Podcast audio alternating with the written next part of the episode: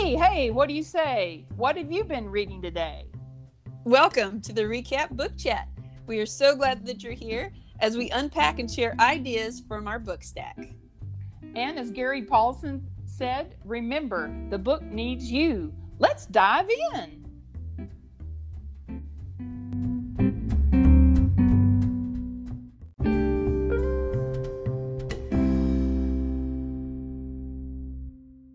Okay, so we just finished reading Frankenstein, an 1818 novel.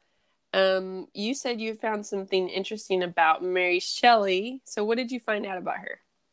Yeah, when Mary Shelley was born, her mother developed an infection from giving birth to her, and her mother died a month later. oh, no. Yeah.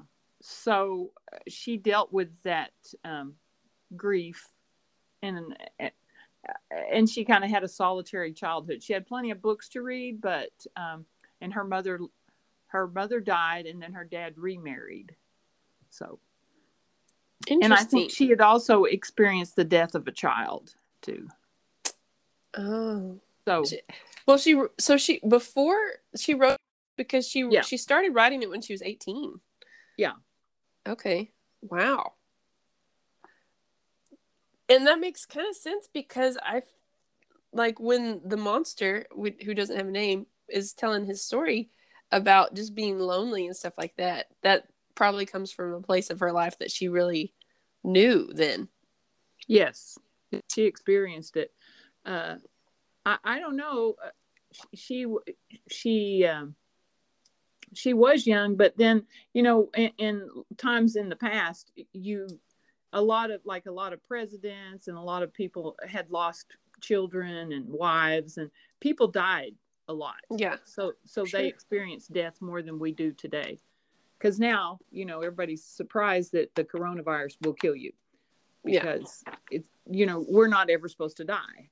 But mm-hmm. back in her day that was kind of common i guess. Yeah. Yeah. To be to be to be touched by death in some way. Mm-hmm. from a young age apparently.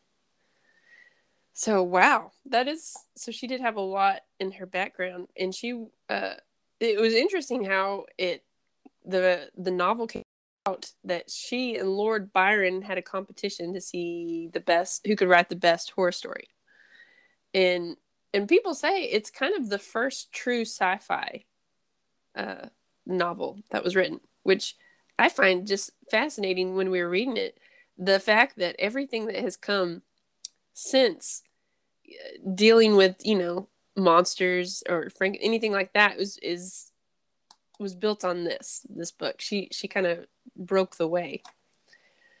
So what was your take on the whole book? Like as far as did you enjoy it? Did you would you recommend it type thing? One thing that you you understand from victor is that uh, you can follow your passions uh, as she did too because um, you, you, know they said she was uh, doing opium and all this kind of stuff at this time. Ran off with the shelley guy while he was still married. Oh really? So there's a little bit of scandal there trying to sort of rebel. yeah. Okay. So um but in, in the end when, when you when she puts all this into victor uh he he does what he's passionate about but i think the the thing just because you can do something doesn't always mean you should. Interesting. So he didn't think about the consequences of his actions and then he just left it. So do you think that she was kind of mirroring mirroring her own self through victor that that she because she did it sounds like she dove into some that her passions and maybe she was regretting that? Yeah well, I mean, so, being alone, and and that's what Victor left the monster alone. Even when Adam was in the Garden of Eden, the the perfect place, being alone was never good. Mm-hmm. Oh, good point. God said it is not good for man to be alone, and and that was a perfect place. But here, mm-hmm. Victor created the monster, or I hate to call him a monster, but created him, and he doesn't have him. a name. Yeah, yeah. I mean, everybody calls him Frankenstein, but I mean, I, I don't know. Uh, any you know r- remember the study years ago about in an orphanage uh, babies that were just fed and then they they had so many babies they just fed them and put them down they died Yeah. they died because nobody was uh, building uh, a relationship with them and because he of course was you know powerful and stuff he he didn't die because he was healthy but he went rogue It was miserable his entire life. yes Poor guy. Poor whatever thing. He was miserable. Yeah. But as you told me, you know, if someone starts reading this book, what they should do is keep reading until they get to the the monster story and let him explain what goes on and all that. Because you said just get to that part, and that's beautiful. That Mhm. part is just very beautiful. Mm. It's true. And and and I was always impressed with his grit.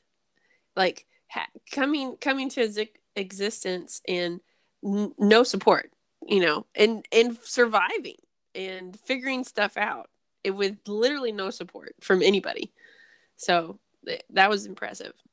I mean, the fact that he taught himself to read and that he was excited about books. So, a book lover, that would be exciting. But Frederick Douglass, the slave, his um, his master's um, wife had taught him the alphabet, but you know, then he ran away and taught himself to read. So, you know, we we have all this thousands upon thousands of dollars trying to teach kids to read, but there's no desire there. Mm-hmm. And the monster and Frederick Douglass, I mean, they had the desire and they didn't need anybody to teach them. They taught themselves. Do you think that is because, you know, if something is hard to come by, it's more valuable? So, like in that day and age, like, you know, the knowledge and information, learning to read, that was harder to come by. And, and now, like, we are, I mean, inf- like, it's at a touch of a button, we can ha- find out about anything pretty much. You know, like we have information overload. And so, I, I don't know if, if, do you think that that has, I don't know what to say you know decrease the value It's- of that Yeah, it's devalued everything. If if something comes easy to you, Mm-hmm. it's not going to be worth worth it. You know, you've got to. Uh, you want to dig for it, and then you appreciate it. You know, it's like Wilma Rudolph. Here's a polio victim who won three Olympic gold medals. Oh my goodness, she was in braces, and she, you know, yes that that meant more to her than anybody probably. That, you know, it's amazing. yes i think um so who is the character you like the most in frankenstein the novel? Um well the character that uh, I, I really liked his friend. Uh, yeah how do you Uh, say that? Is it Cl- uh Cl- Clavel or something like that. I'm yeah. Not for sure, but he was um, an optimistic. He's like Pollyanna, yes always looking for the good, and what a devoted friend. Because when Victor was sick, he nursed him back to health, and all this kind of goes with Victor's every whim. But um, I, I liked him, I liked him. he's kind of Uh, the opposite of victor Yes, victor Victor was dark. melancholy yeah Mhm. he was he he so that's why victor needed him to kind of balance him out so when it was published how do you think that was received Well, I think the first publish, the first edition, she did not think a girl's name should be on it, so it was anonymous. yes why did she So not I- think a girl's name should be on it just she didn't think it would be well received Yeah. And probably was a good call. yeah especially at that time for sure but her second when it was i think however many years later when it was republished i think she's published it with her name then Yes. um, that's why we know that she did it i guess. Um, i was reading that when it was first um, published though it was it was not extremely well received. Like it was kind of they put it off as uh, sensationalist and gruesome. So i mean sometimes they said she she had a powerful imagination and very good but they questioned in quote his sanity because they thought it was a guy. So but the funny I thing was was, interesting. uh, nowhere out through the whole book does she really vividly describe the monster. Yeah. I mean, we know he's big and we know he's he's robust and strong, but there's no vivid description of the monster. You know, I never thought about that. You're so right. so I was waiting for it the whole time. I'm really? for it. I guess in my see that's because I'm like pre-programmed to already know what Frankenstein looked like. So that's why I probably didn't question it. That's interesting Oh, though. Oh, I'm ready with my Venn diagram. I'm gonna Venn diagram and it never came. It never came.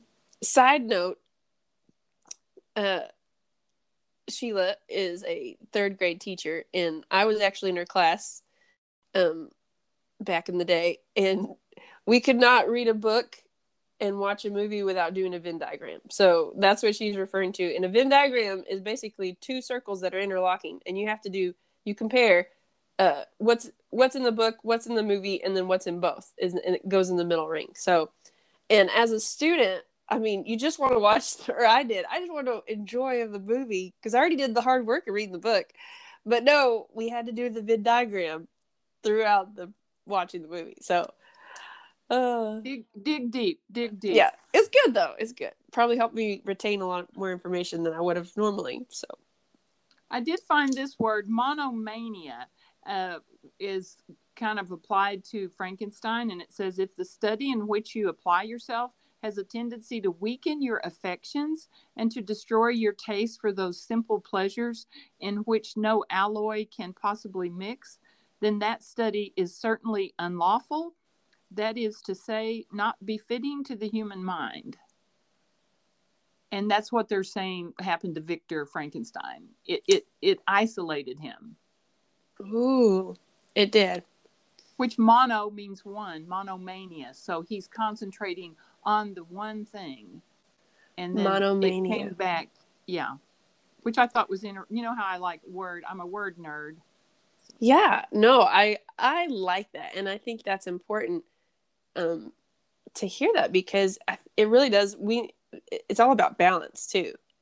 Like I've heard it described as like if you think of your life as a wheel, if you want it if you want it to roll smoothly, it needs to be even. But if you if you think of the different areas of your life and you're putting like extreme way more into one area of your life, well, that's going to have like you know what I'm saying? If if it's a wheel, it's gonna be boom you know, v- Yeah. pretty bumpy. So I always like that analogy of the wheel. I'm like, oh yeah. So yeah, he definitely centered. yes. He he put way way more into one part of his will. So mono, I say that again. the- mono the- what? Mono Monomania. monomania. Okay. And then the reason we read this was, was from the Little Men uh, ser- mini series on um, Prime Video. So I wouldn't have never w- even known about it wouldn't have come into my radar, I don't think. But when you have young kids reading Frankenstein, you think, well, you know, I haven't read that. It's a classic. So and it was it was really it was a great read it really was and we said next halloween we're going to try to do dr jekyll and mr hyde robert Yeah. louis stevenson so because it actually came in the book we got we got three for one in that one so so any closing thoughts and any anything that you dissected from it or like a thought was profound or anything like that I think I wrote a quote down. I would remain quietly in my hovel to discover the motives with influence which influence their actions. Okay, so this is a creature and he's wanting motives. So I, I thought that was powerful. And then onward, he says, if lovely creatures were miserable, it was less strange that I, an imperfect and solitary being, should be wretched. Ooh. And so I just picked out, you know, that was during that part you told me to keep reading through the the creature, and uh, I thought, well, here he is. And at one other part, it, it, he says, "I applied my whole mind to the endeavor." And I said, "How often do we apply our whole mind to the endeavor?" And I like uh, my my uh and at the very end of the novel it says be men or be more than men be steady to your purpose and firm as a rock i just thought that was cool i think that that might have been the last thing that it, it the last of the last. That doesn't really tell you a spoiler alert or anything, but. I think that's be firm. Like you said, be gritty. What about Yes. you? What's your takeaway? Okay, I I liked what you said at the beginning, um, about that, or kind of the idea that he was he was so threw himself into this passion. He really was like so on it, and then completely regretted it the rest of the time. And so it's like sometimes the thing you want so badly is not the thing that's good for you. And I think that's where. And then we talked about balance. So I think it definitely is a reminder of to stay the importance of staying balanced you know um, because if he had if he had brought other people into that into his um, work and asked questions he might have he, they might have helped him see you know what this is not a good idea or mm-hmm. let's go this direction, you know it could be True. Uh, yeah so if he had if he had been more balanced putting more into relationships you know i think so i thought that was a good point. and then um i really liked this little speech at the end uh there's there's a ship and it's i guess heading to antarctica or somewhere you know it's Uh-huh. real icy and the so and he has these the, the the captain of the ship has recruited these crew members to go on this uh, they're supposed it's like a discovery it's an adventure they're trying to you know find new territory all, all this stuff discover stuff. And uh, at one point frankenstein the scientist is trying to that all the men are wanting to go back to england. And he's trying to bolster them and he gives a little speech. And i loved his little speech and now i'm trying to find it While you're looking for that, there is a there is a Bible biblical reference, and I don't know if uh, Mary Shelley knew it, but one time on page 92 in my book, it says, uh, "Alas, Victor, when falsehood." Oh, he talks about donkey receiving blows, and that reminded me of Balaam in the Bible when he would beat his donkey. oh yeah And then there was another one when he said, uh, when falsehood can look so much like truth, which reminds me in our society today. There's a lot of falsehood that people think looks like truth. hmm So, I mean, that's what makes something a classic. If you can read it and it's still applicable today, and you can say, "Oh yeah, this this is good.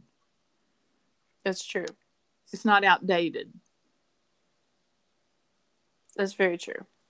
And I, I, I mean, at some level, I don't know if anything can truly be outdated because when people are people, and I, I don't, I feel like across time, across culture, uh, you know, you boil us down. People are people. We, ha- I think we all have the same needs and wants, and you know, we just have different toppings. But for the most part, you know, we have we're very united as a, you know, a human race. So I think that Yeah, and I think we we kind of want to be different. You know, we want to say, Mhm. "Oh, well, it's not like it was in the 1800s." We want to be unique and different, but there are some a bond.